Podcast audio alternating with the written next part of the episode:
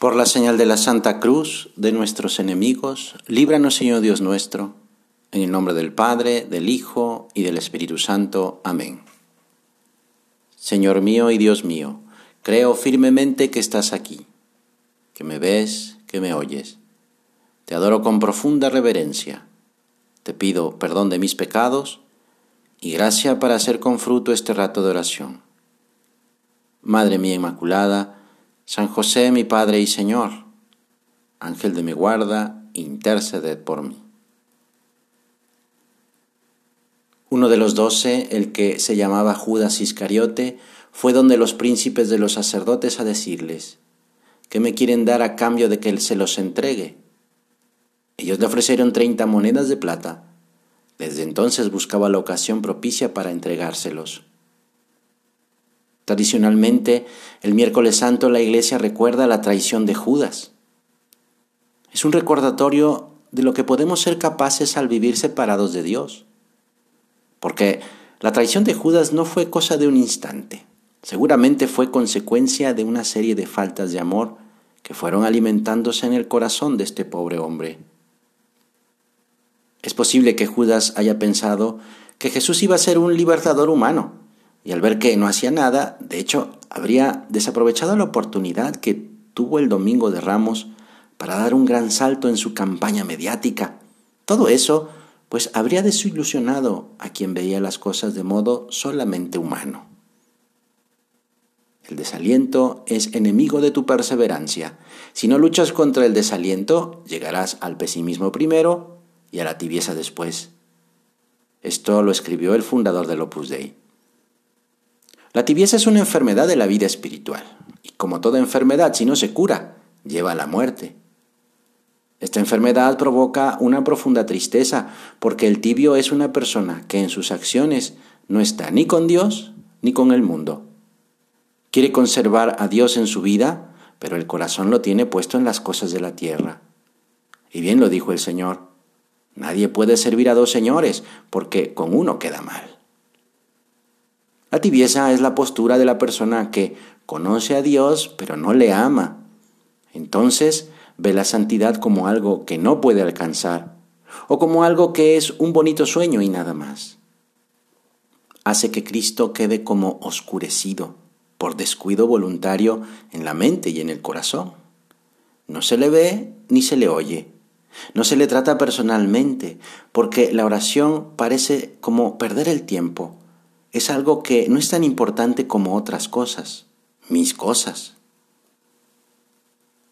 La tibieza comienza cuando el alma parece decir a Dios, en esto y esto otro no te voy a hacer caso, no te voy a dar lo que me pides, sino lo que yo quiero darte.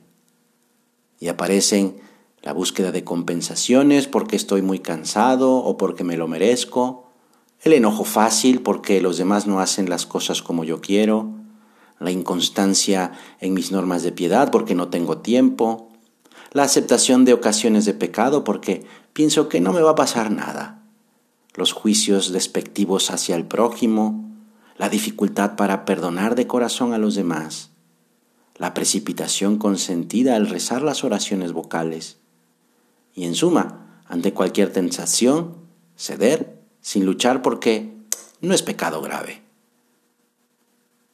El Señor no quería la perdición de Judas, como no quiere la de nadie. Hasta en el mismo prendimiento, en el huerto de los olivos, trata de hacerle recapacitar llamándole amigo. Quizá Cristo, incluso estando ya en la cruz, esperaba la vuelta de su apóstol para perdonarlo, como lo hizo con el ladrón arrepentido. Vamos a pedirle al Señor que no le traicionemos nunca, que sepamos rechazar con su gracia las tentaciones que el demonio nos presenta. Hemos de decir que no decididamente a todo lo que nos aparte de Dios. Oh Dios, crea en mí un corazón puro, renuévame por dentro con espíritu firme.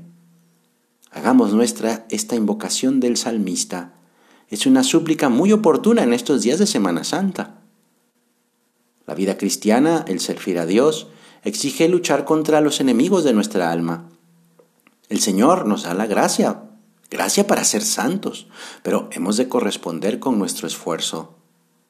Dice San José María, siente cada día la obligación de ser santo, santo, que no es hacer cosas raras, es luchar en la vida interior y en el cumplimiento de nuestras obligaciones.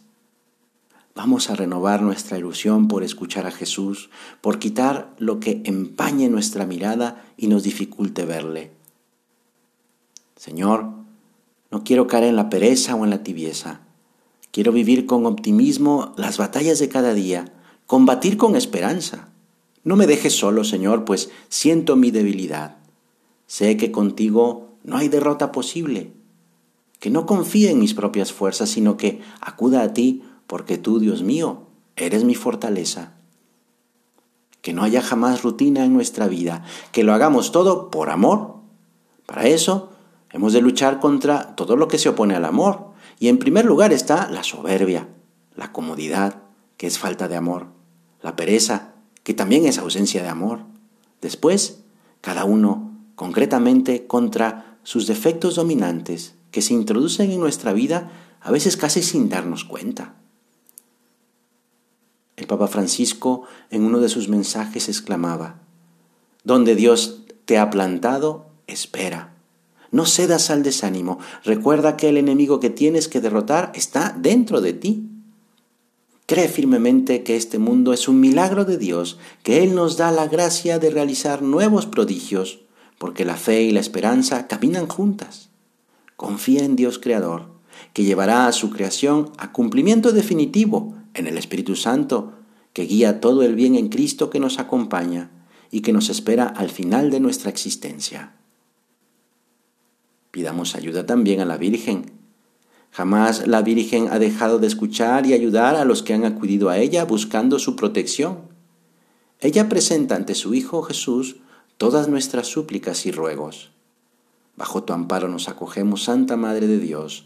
No desprecies nuestras súplicas, antes bien líbranos de todos los peligros, en especial de la tibieza. Que así sea. Te doy gracias, Dios mío, por los buenos propósitos, afectos e inspiraciones que me has comunicado en esta meditación. Te pido ayuda para ponerlos por obra. Madre mía Inmaculada, San José, mi Padre y Señor, Ángel de mi guarda, interceded por mí.